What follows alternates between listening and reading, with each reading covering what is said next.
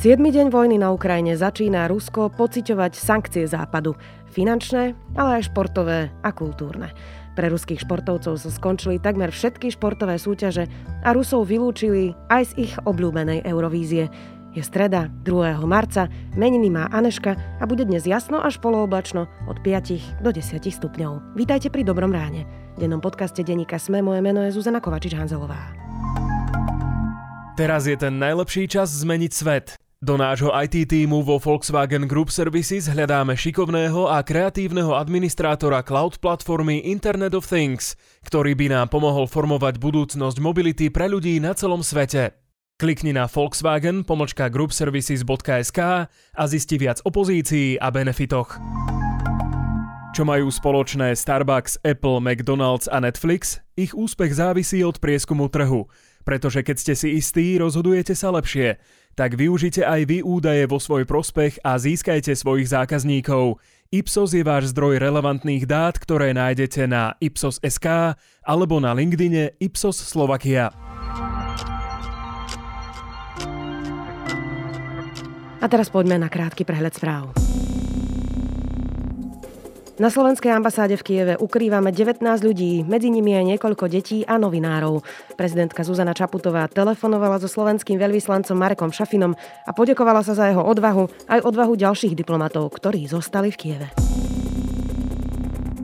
Najvyšší súd vypočul bývalého špeciálneho prokurátora Dušana Kováčika. Ten žiada o prepustenie z väzby.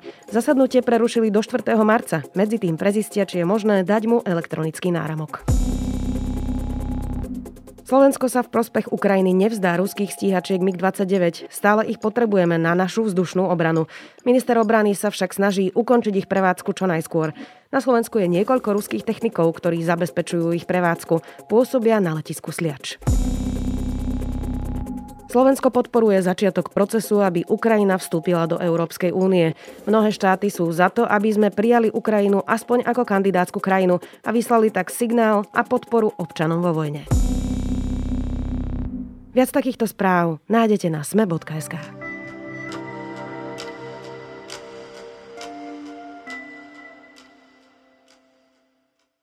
Nezahrajú si v UEFA ani FIFA. Ruskí hokejisti nenastúpia na majstrovstvách sveta. Olympijská komisia vyzýva, aby všetkých ruských športovcov vyradili zo súťaží vo všetkých športoch. Sankcie po tom, čo Rusko brutálne napadlo Ukrajinu, sa presúvajú aj do športu a kultúry. Rusko sa nezúčastní ani doma mimoriadne obľúbenej speváckej súťaže Eurovízia. Vladimír Putin šport aj kultúru roky využíval na svoju propagandu. Jeho činy teraz zasiahnu najmä bežných občanov. Padá rubeľ, zvyšuje sa inflácia a eurokové sadzby a komentátori hovoria, že Rusi nechcú pozerať šport, v ktorom Rusko súperí len s Čínou a Severnou Kóreou.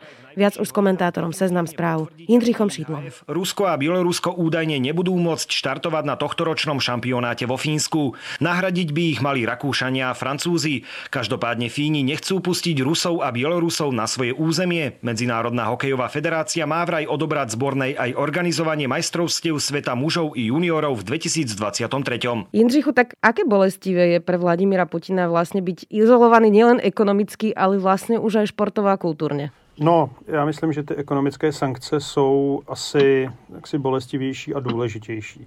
Já si nejsem jistý, jestli ty ekonomické a sportovní sankce, jakkoliv Rusové milují hokej a Vladimír Putin také už nějakou dobu miluje hokej, i když ho předtím moc nezajímal, tak nakolik dokáží splnit ten účel, že by proti Vladimíru Putinovi postavili jaksi Rusy. Já si myslím, že on dokáže ten příběh odvyprávět v případě nutnosti tak, aby to byl další důkaz spiknutí západu proti nevinné zemi, tedy jeho zemi. Ostatně on a jeho propaganda to tak vykládají už nějaký čas v souvislosti třeba s dopingovými skandály ruských sportovců, které v posledních eh, letech známe celkem dost. Eh, já si myslím, že ty sportovní sankce, nebo jak tomu budeme říkat, jsou možná ještě o něco důležitější pro zbytek světa. To znamená pro nás eh,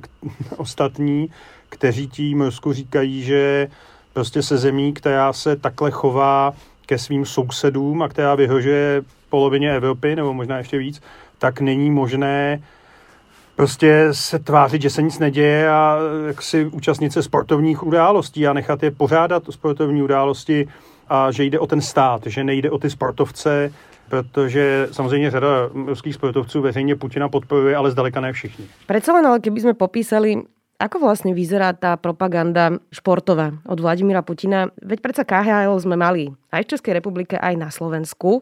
Tak akým spôsobom vlastne cez hokej robí Vladimír Putin propagandu? Já si dovolím považovat KHL podle toho, jak jsme ji zažili tady v Česku za pevnou součást ruské propagandy. My jsme ji tady měli dva roky, mezi lety 2012 a 2014 a je velmi pozoruhodné, že se to zrovna shodovalo s dobou, kdy měla tehdejší česká vláda, nebo české vlády, protože se jich vystřídalo víc, jak je naším zvykem, tak, nebo bylo naším zvykem, tak eh, měla rozhodovat o dostavbě jaderné elektrárny Temelín, přičemž jedním z nejvážnějších uchazečů byla právě ruská firma Rosatom. Poté, co ten tender byl zrušen v roce 2014, tak Lev Praha dosáhl dokonce finále toho Gagarinova poháru, což je dodnes jediný tým mimo Rusko, který dokázal hrát to finále. Tehdy to byly velké zápasy ve vyprodané O2 aréně, tady 18 tisíc diváků v Praze bylo. Společně prožíváme historický okamžik. Lev je ve finále KHL a bude bojovat o Gagarinův pohár. A přesto ten tým byl v zápětí zrušen, protože jak si se ukázalo, že sponzoři nemají dál zájem ten tým v Praze udržovat. Jedním ze sponzorů byla firma jaderné strojírenství Škoda, která je přímo vlastněná ruskými majiteli. Takže ta spojitost pro mě byla jasná. Mimochodem, ten vznik KHL souvisí s tím náhlým procitnutím a láskou Vladimíra Putina k hokeji, jakkoliv ano, v Rusku je hokej národní sport, stejně jako v Česku a patrně i na Slovensku, tak eh, KHL vznikla v roce 2008, poté co Rusové v roce 2007 vyhráli mistrovství světa v hokeji a celá ta soutěž už tím názvem megalomanským se jaksi netajila velkými ambicemi. Mezi jejími sponzory byla řada prostě státních a polostátních ruských firm, takže při všem respektu k kvalitě hokejistů, kteří tam hrají, jak českých, tak slovenských, my máme spojené obě, oba národy, máme spojenou KHL bohužel s tou tragickou událostí v Jaroslavě v roce 2011, kdy váš Pavol Demite a trio našich mistrů světa zahynulo při té tragédii letecké. Bývalý kapitán slovenského hokejového mužstva Pavol Demitra je mŕtvý. Zahynul v prípade lietadla, ktoré prevážalo na zápas jeho súčasný tým Lokomotív Jaroslav. Při tragédii zomrelo vyše 40 lidí. Tak při všem respektu k hokejistům, kteří v Rusku hrají, tak samozřejmě KHL sebou ten propagandistický podtext nese. Podtext říkám, nebo je to prostě součást nějakého širšího úsilí o lepší image Ruska ve světě. Mimochodem v tom roce 2012 oni měli, když to tady v Praze začínalo, tak oni měli tak trochu štěstí, štěstí, protože se o to nezasloužili, že tehdy byla stávka v NHL, takže v těch klubech nastoupila řada jaksi předních eh, českých a slovenských a vlastně evropských hokejistů, kteří jak si ukázali, že ta KHL má na to jako pořídit si ty největší hvězdy v případě výpadku NHL, ale oni někteří hokejisté světoví, jako například tehdejší česká legenda Jaromír Jágr, hráli i za české kluby. Na to si pamätám, to som dokonca išla na zápas a ja na slova na to, že čo povedať. Pridal sa k tomu inak aj futbal, teda FIFA, UEFA, aj olympijský výbor. Tak je toto koniec pre ruských športovcov na najbližšie roky a je to koniec pre tých športovcov, ktorí už majú 3-4 roky do dôchodku? Na nějakou dobu asi ano. Nikdo z nás nezná, jak dlouho to bude trvat. já jsem, musím říct, že jsem vlastně příjemně překvapen, protože jsem zejména od FIFI, to je, jak známo, Světová fotbalová federace, jako si v tomhle směru nečekal nic dobrého. Já tu organizaci považuji za absolutně skorumpovanou a organizaci, která byla schopná přidělit mistrovství světa v jeden den Rusku a Kataru, což bylo úplně absurdní rozhodnutí. Organizace, která ještě, tuším, o víkendu říkala, že jako Rusové mohou hrát, pokud nebudou hrát v Moskvě pod vlastní vlajkou, a bylo jasné, že to prostě není možné. A mimochodem tam se hráli, musím říct, to říkám to s lehkou píchou, svou i čeští fotbalisté, protože my jsme se teoreticky mohli spotkat z Rusy v kvalifikaci mistrovství světa v Kopané my máme hrát ze Švédy teď a ta druhá dvojice bylo Polsko-Rusko. Poláci řekli, že z Rusy hrát v žádném případě nebudou a ani jakkoliv se budou jmenovat a kdekoliv by se ten zápas měl hrát. And the three football associations have got together, written to FIFA and basically said we will not travel to play in Moscow. We will not be playing in Russia. That's the letter there that you can see. It makes it very clear they will not go to Russia. And it says to FIFA, urgently sort this situation out. Tohle ocenili i britská média, jak jsem četl, že tenhle ten postoj těch tří zemí byl velmi důležitý. Takže není to jenom fotbal, je to řada dalších sportovních organizací. Přičemž je potřeba říct, že v Česku vlastně pro mě taky trochu překvapivě ta iniciativa na podporu Ukrajině vzešla od samotných klubů. My jsme tady zažili ve čtvrtek velmi vlastně dojemný moment, kdy Slávia PH, český mistr, hrála konferenční ligu evropskou proti Fenerbahce Istanbul a do toho zápasu přišla oblečená ve žlutých e, tričkách s nápisem Svobodu Ukrajině nebo Sláva Ukrajině. A přestože Slávě je mimochodem vlastněná čínskou vládou nebo čínskou, čínskou státní společností a kapitánskou pásku Eh, dostal jeden ze dvou ukrajinských fotbalistů v kádru Slávě a po konci toho zápasu fanoušci Slávě, které já jsem nikdy nepodezíral z, nějakých, jako, z nějakého velkého zájmu o politiku mezinárodní události nebo takovéhle věci, tak stáli a skandovali Ukrajina, Ukrajina, aniž by k tomu museli dostat pokyn Světové fotbalové federace nebo někoho takového.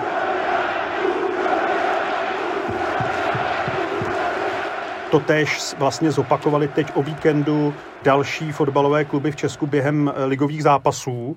A znova, nepotřebovali k tomu žádný příkaz hoja. Byla to jejich vlastní iniciativa, s kterou přišli, protože prostě cítili, že je to správné. Neviem, či ste zachytili Indřichu, na Slovensku sa vôbec nepridalo k nejakému vyjadreniu vo futbale, teda Slovan a klub v Dunajskej strede. Dokonca, keď tam bol ten transparent, že stop vojne, tak takí tí ultras to vypískali.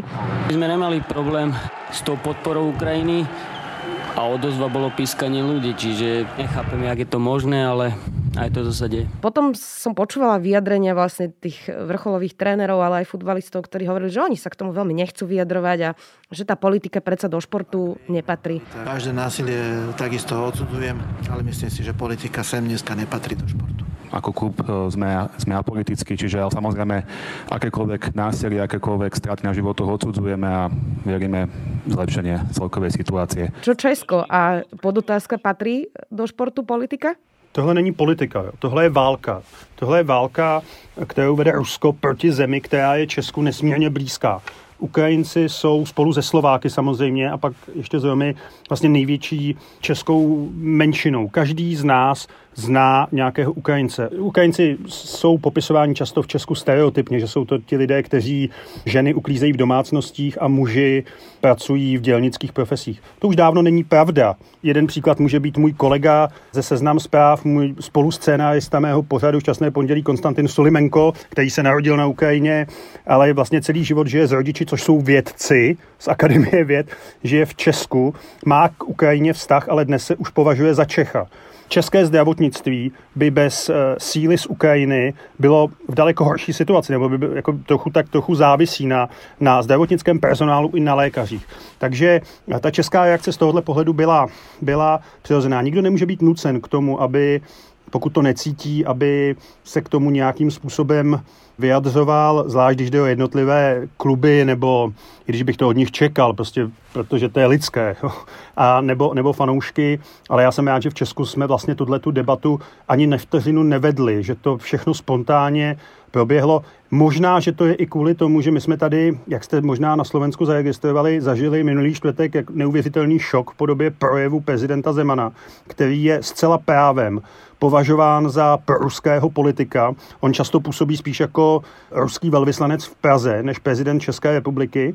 A loni, když eh, tady probíhala ona akce Vrbětice, kdy, jsme, kdy Česká republika vyhostila velkou řadu v úvozovkách diplomatů z českého území. Na základě jednoznačných důkazů získaných vyšetřováním našich bezpečnostních složek musím konstatovat, že existuje důvodné podezření o zapojení důstojníků ruské vojenské spravodajské služby GRU jednotky 29155 do výbuchu muničních skladů a areálu Vrbětice v roce 2014. Tak prezident to spochybňoval a vlastně snažil se hrát hry, které pak pomáhaly ruské propagandě v ruských médiích státních, tak tentokrát prezident Zeman vystoupil, pronesl krátký, velmi úderný projev, ve kterém řekl, že Putin je šílenec a že to je zcela nepřijatelná záležitost. A my jsme pořád čekali, kdy přijde to ale, ale ono nepřišlo. No, takže možná, že i tohle hrálo svoji důležitou roli. Před několika dny jsem řekl, že Rusové nejsou blázni a že na Ukrajinu nezautočí. Přiznávám, že jsem se mýlil. Politika do sportu je velmi sporné téma, co to vlastně je. A navíc, jak známo, Rusko samozřejmě sport jako svoji kartu v politice nebo ve své image používá. Ale jak říkám znovu, tohle to není žádná politika. Tohle je prostě válka a zcela mimořádná situace. Je to fér voči športovcom, ktorí, aj vy ste hovorili, že viacerí proste vyzývajú na mier a kritizujú vlastne tie kroky Putina. Ja neviem, ja si pamätám, že som teda videla tenistu Medvedeva, ten hral vo finále s Nadalom v Australian Open, ale roky žije v Monaku a tiež vyzýva, že chce mier. A pritom Olympijská komisia odporúča všetkým športom, aby dali zákaz vlastne hrať Rusom. A teraz mohli by sme menovať samozrejme aj iných športovcov. Ten Medvedev je len, len príklad. Tak e, je to fér? To je velmi složitá otázka. My jsme na druhou stranu viděli například e, ruskou superhvězdu hokejovou Ovečkina, který má dodnes, nebo respektive včera ještě měl, když jsem se na to díval na svém Instagramovém profilu fotku s Vladimírem Putinem. Jo. Like I'm Russian, right? Um, sometimes like some, some, something I can control you know, it's not in my hands. Um, how I said, like, I hope it's gonna end soon and uh, it's gonna be uh, in uh, both countries. Je to buď to známka velmi špatného vzdělání, nebo prostě známka velmi špatného vkusu. Mimochodem, my jsme tady vedli takovou debatu v Česku, kterou vyprovokoval jeden z hrdinů českého hokeje, Dominik Hašek, to je brankář národního týmu, který vyhrál olympiádu v Nagánu, jeden z nejlepších hokejistů světa všech dob, jeden z nejlepších brankařů. A on řekl, že by měly být okamžitě zrušeny smlouvy ruským hráčům v NHL. A proti tomu se celkem lidé vyslovali, včetně třeba bývalého velvyslance ve Spojených státech a v Británii a v Izraeli Michaela Žantovského, blízkého spolupracovníka Václava Havla, kterého opravdu nikdo nemůže podezírat ze sympatí k Rusku. Nicméně on řekl, že to je vůči těm sportovcům nesmyslné, nespravedlivé a že prostě Dominik Hašek v tomhle směru přestřelil. Možná, že to nespravedlivé je, na druhou stranu to není poprvé, kdy prostě svět, vy jste, jako nebo sportovní svět, ve výjimečných okamžicích sahá k výjimečným krokům. Například letos to bude 30 let, kdy se mistry Evropy stali slavně a velmi překvapivě dánové ve fotbale. A to se stalo jenom proto, že byla na poslední chvíli vyloučena z toho šampionátu Jugoslávie. Prostě země, kde se válčí, bylo usouzeno tehdy UFO, Evropskou federací, že nemůže hrát mistrovství Evropy ve fotbale. Takže možná to vůči Rusům je nespravedlivé. Asi bychom všichni, některým těm ruským sportovcům jistě, a asi bychom jim všichni přáli, aby prostě co nejdřív mohli reprezentovat eh, normální zemi, která prostě nenapadá svoje sousedy. Akú úlohu hrá ruský magnát Roman Abramovič, ktorý vlastne v Británii vlastní futbalový klub Chelsea, ale objavil sa teraz vo vyjednávačskom akože mierovom týme. Tak akú úlohu zohráva tento člověk vo futbale a akú v ruské politike a čo na to vlastně Británia a Chelsea? To je strašně zajímavá postava. On už eh, má samozřejmě izraelské občanství, Roman Abramovič. Je to bývalý guvernér eh, Čukotky, úspěšný muž, který si koupil Chelsea v roce 2003. A já tu zprávu o tom, jestli by měl být ve vyjednavacím týmu, nejsem si jistý, jestli byla úplně potvrzená. Já jsem pak četl i nějaká spochybnění. Každopádně zcela jistě se proti té ruské agresi vyjádřila jeho dcera. A Roman Abramovič je pozoruhodná postava, a já jsem četl i v britských médiích, on nesmí do Británie mimochodem v současné době. Jo. A taky předal vlastně své, svůj majetek, Chelsea vložil do charitativní nadace teď. Pravděpodobně to má co si společného s posledními událostmi a možnými i budoucími sankcemi. And this, uh, reflects my opinion, like everybody else's opinion in the club. Have you had any conversations with Mr. Abramovich about the situation that Chelsea find themselves embroiled in with Ukraine? No, no, we have not, which is absolutely not unusual because I have a, a daily conversation with Petr Cech. Já jsem na druhou stranu četl i v britských médiích názor, že jistě všichni víme o sympatiích Abramoviče nebo jeho spojenství s Vladimírem Putinem, ale že, neříkám, že to je generální názor, tam všeobecně rozšířený, ale že jeho zásluhy o anglický fotbal jsou velké, protože on v podstatě tím, že to kdysi koupil před těmi téměř 20 lety, mimochodem Petr Čech, že jo, slavný český fotbalista, tam dlouhá léta chytal a byl základem úspěchu toho týmu, tak že vlastně změnil anglický fotbal, který se zdál, že bude nudný, protože tam budou dva týmy, které to budou věčně vyhrávat dokola, což byl Arsenal a Manchester United, tak bohužel, já jsem fanoušek Arsenalu, tak bohužel to k tomu už nikdy nedošlo a, a Roman Abramovič má ten tým asi skutečně rád. On eh, samozřejmě není jediný jako majitel nějakého sportovního týmu na světě, ale pravděpodobně je nejznámější, protože Chelsea je prostě globální značka a on si to pravděpodobně i tím krokem, který teď udělal, trochu uvědomuje. I když já jsem včera viděl na, na Twitteru, nebo respektive Twitter Chelsea odkazoval na vyjádření k tomu konfliktu a to bylo velmi slabé a špatné. Bylo by lepší, kdyby nic neříkali. Nazývali to konfliktem. Já nevím, co to je za konflikt. To není konflikt, to je prostě napadení jedné země druhou. Eh, možná si to měli odpustit a o úloze Mana Abramoviče by se byly menší pochybnosti. Viem si predstaviť, že potom, čo naozaj bežní občania Ruska majú teraz vážne problémy s peniazmi, s výberom kariet, s posielaním peňazí zo a do zahraničia, s cestovaním, teraz ešte aj bez športu, to by možno priemerného Slováka a Čecha asi naozaj nahnevalo. Ale vy ste na začiatku spomínali, že to asi nebude až taká silná zbraň. Čiže je to len len moje vnímanie někoho, kdo nepozerá šport?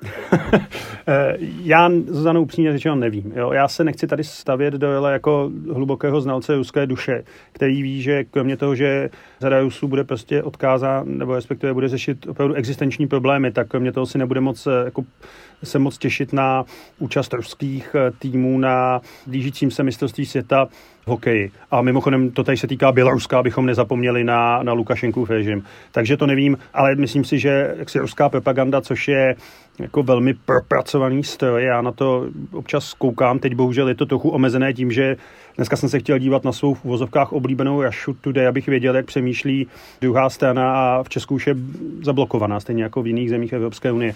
Takže nejsem schopen jak si posoudit, nakolik prostě běžný z tohle bude považovat za chybu Putina, která ho může obrátit proti Vladimíru Putinovi a nakolik se prostě znovu jenom ujistí, zvlášť pokud do téhle chvíle Vladimíra Putina podporoval a podle průzkumu nepochybujeme o tom, že Vladimír Putin tam má většinovou podporu veřejnosti, tak nakolik se ujistí takový člověk, že to je prostě další krok západu, který má poškodit eh, zcela svévolně a neobjektivně jeho zemi. Inak my sme tu diskutovali najmä teda o športe, ale Rusi dostali zákaz aj na veľmi obľúbenej, v Rusku obľúbenej Eurovízii. V Česku aj na Slovensku roky vystupovali a vypredávali haly Aleksandrovci. Ako je tá propaganda podstatná aj napríklad pri tých Aleksandrovcoch alebo práve tá Eurovízia, o ktorej všetci hovoria, že to je v Rusku naozaj veľmi obľúbený program? Já nevím, jak na Slovensku. V Česku je Eurovize vlastně považována za takovou příležitost si v sobotu večer nalít eh, víno a bavit se třeba online s přáteli nad tou šíleností, co tam vidíme. Jo? Je to i tím, že čeští interpreti tam většinou moc nezáří, byť se tam několikrát podařilo být na třeba na pátém, šestém místě jednomu českému interpretovi v minulosti. Nicméně tak to myslím, bude spousta Evropanů, že to je jaksi, co si lehce bizarního na sobotní večer době. Ty Alexandrovci, to je ale podle mě dost vážná věc tady v Česku. Já jsem o tom několikrát psal a točil. Alexandrovci tady mají nepochybně spoustu fanoušků. Na druhou stranu oni tady vystupují v uniformách vojáků, kteří tuto zemi a vaší zemi, protože tehdy jsme byli společná země, okupovali víc než 20 let jestli někdo bude chtít eh, jak si zvednout ten argument, že politika nepatří ani do kultury, tak eh, ten bude ještě o něco slabší. A navíc Alexandrovci se do ní sami zapojili. Oni skládali a zpívali jaksi písně oslavující ruské vojáky na Krymu po roce 2014. A my jsme tehdy v Česku vedli nepříliš rozšířenou, nebo ne, nepříliš širokou, ale přece jenom jsme vedli debatu. Myslím, že dneska by byla tedy mnohem širší. Jestli je vhodné, aby Alexandrovci vůbec takové situaci do Česka jezdili a aby jejich koncertům dával záštitu prezident republiky Miloš Zeman. A aby s nimi vystupovali někteří prominentní čeští umělci, ať už to byla třeba populární zpěvačka Lucie Bílá nebo věčná zpěvačka Helena Vondráčková, jo, tak eh, aby, jestli je vůbec vhodné etické, aby se s nimi někdo takovýmhle způsobem spojoval, protože to je armádní soubor země, která jak si v tu chvíli zrovna anektovala kus eh, cizího území. Ty debaty trochu opadly, jednak protože už tady dlouho nebyly, také kvůli covidu, a jednak trochu přece jenom se utlumili po tom tragickém eh, leteckém neštěstí Alexandrovců, toším, že to bylo v roce, teď nevím, 2015, 16, 16, 17. Nicméně já jsem to vždycky považoval za skutečně za součást, eh, když už ne ruské propagandy, tak součást něčeho jako vlastně velmi nevkusného. Já nikomu nezakazuji, ať si je pustí na YouTube a ať si kupuje jejich CDčka, když chce, jsme svobodná země. Na druhou stranu, jako záštita prezidenta republiky Zemana na tímhletím turné, to se opakovalo několikrát, pro mě byla jako minimálně nevkusná až jako problematická. My jsme tady s ruskou propagandou si toho zažili celkem dost v době, kdy jsme řešili radar, v Brdech, což už je 15 let zpátky, což je dnes všeobecně považováno za první jako úspěšný zásah toho, té ruské snahy ovlivňovat veřejné mínění na západě po rozpadu Sovětského svazu. A ty Alexandrovci mi přišel jako trochu vlastně pak výsměch. Já ještě pamatuju dobu, protože už jsem starší člověk, kdy Alexandrovci byli nuceni snášet to, že hráli na náměstí v Helsinkách v roce 93 s leningradskými kovboji a byli tam vyloženě k smíchu a dělali si z nich jaksi i ty kovbojové, i to, i to publikum legaci, jo. Ale to byl rok 93, jo. To se myslím pak jako významně změnilo a bylo to něco jiného než prostě v roce 2015-16. Slovenský minister zahraničných vecí Ivan Korčok povedal, že on tak trochu dúfa, že proti Putinovi sa postavia vlastní ľudia, že sú na rade teraz vlastne občania Ruska, ktorí už cítia sankcie a ktorí by sa mali postaviť vlastne proti tomu šialenstvu, lebo že je to aj proti záujmom ich samým. Ono to asi ale nie je také jednoduché. Vidíme, že tam protestujú a že tisíce ľudí už zatkli. Sú na rade teda Rusy podľa vás? Já si neodvážím Rusům cokoliv eh, radit. Myslím si, že ruskou společnost, velkou část, i tu, která prostě s Putinem nesouhlasí, ovládá strach, protože oni prostě vědí, jak Putinův režim zachází se svými oponenty, jak eh, posílá je do vězení, jak ničí nezávislá média, jak tam prostě umírají lidé nevysvětlitelně. Takže já si jejich častému strachu, který pocitují, nedivím zvlášť, když jsem ještě zažil konec 8 nebo si jako dítě nebo teenager, pamatuju konec 80. let, kdy taky nebylo jednoduché probudit občanskou odvahu v České republice a to možná jako hrozilo těm lidem méně, než hrozí dnešním Rusům. Pro nás, pro Čechy, pro mě je tady z toho potěšitelná mimochodem jedna věc, že vlastně od začátku tady jak vládní činitelé, tak jako obyčejní lidé nebo novináři a řada dalších mluví o tom, že je velmi potřeba se vyhnout jaksi k všeobecné rusofobii. Dokonce České ministerstvo školství už poslalo do škol pokyn, jakým způsobem se o tom má učit a jak, jak předcházet rusofobii a jak například, protože v Česku také žije a chodí do škol mnoho Rusů, ruských dětí, jo, jak se k ním chovat s důstojností nebo prostě zachovat jejich důstojnost, aby nebyli vystaveni, vystaveni šikaně. To je, myslím, důležité, protože Česko až jednoznačně překvapivě stojí za Ukrajinou. Je to skutečně tady těch výzkumů je, já jim až skoro nechci věřit, že naprostá většina Čechů je proto, abychom přijímali ukrajinské uprchlíky. Jo což mě jako upřímně překvapilo a příjemně překvapilo. Ale od toho samozřejmě může být nějaké nervózní atmosféře i kousek nějak jaksi nepříliš libým pocitům vůči celému ruskému národu. Já jsem se ještě učil rusky, umím azbuku, měl jsem skvělou ruštinářku a četl jsem ruské klasiky v originále. Moje maminka je překladatelka z ruštiny. Jo, tak já se tomu snad dokážu ubránit a doufám, že se tomu dokáže ubránit i zbytek Česka. Tak si držme palce. Komentátor Seznam správ. Jindřich Šídlo, vďaka. Typnite si, do koľkých rokov by mali mať deti peniaze len vo forme hotovosti, alebo ktorá kryptomena má najväčšiu šancu stať sa všeobecne uznávaným platidlom. Správne odpovede sa dozviete v podcaste Financie bez obalu od A po Z, ktorý vám prináša 365 Bank. Vychádza každý druhý útorok a nájdete ho vo všetkých podcastových aplikáciách.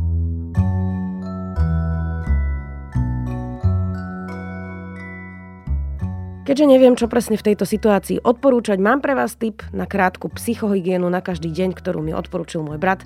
The New York Times pre vás majú každý deň jednoduchú slovnú hru Wordly, kde musíte hádať 5 písmenové slovo na základe indícií, ktoré dostanete, ale máte len 5 pokusov a treba vedieť po anglicky. Nezabudnite, že zajtra vychádza aj Zoom a vedátorský podcast. To je odo mňa všetko. Do počutia. Opäť zajtra.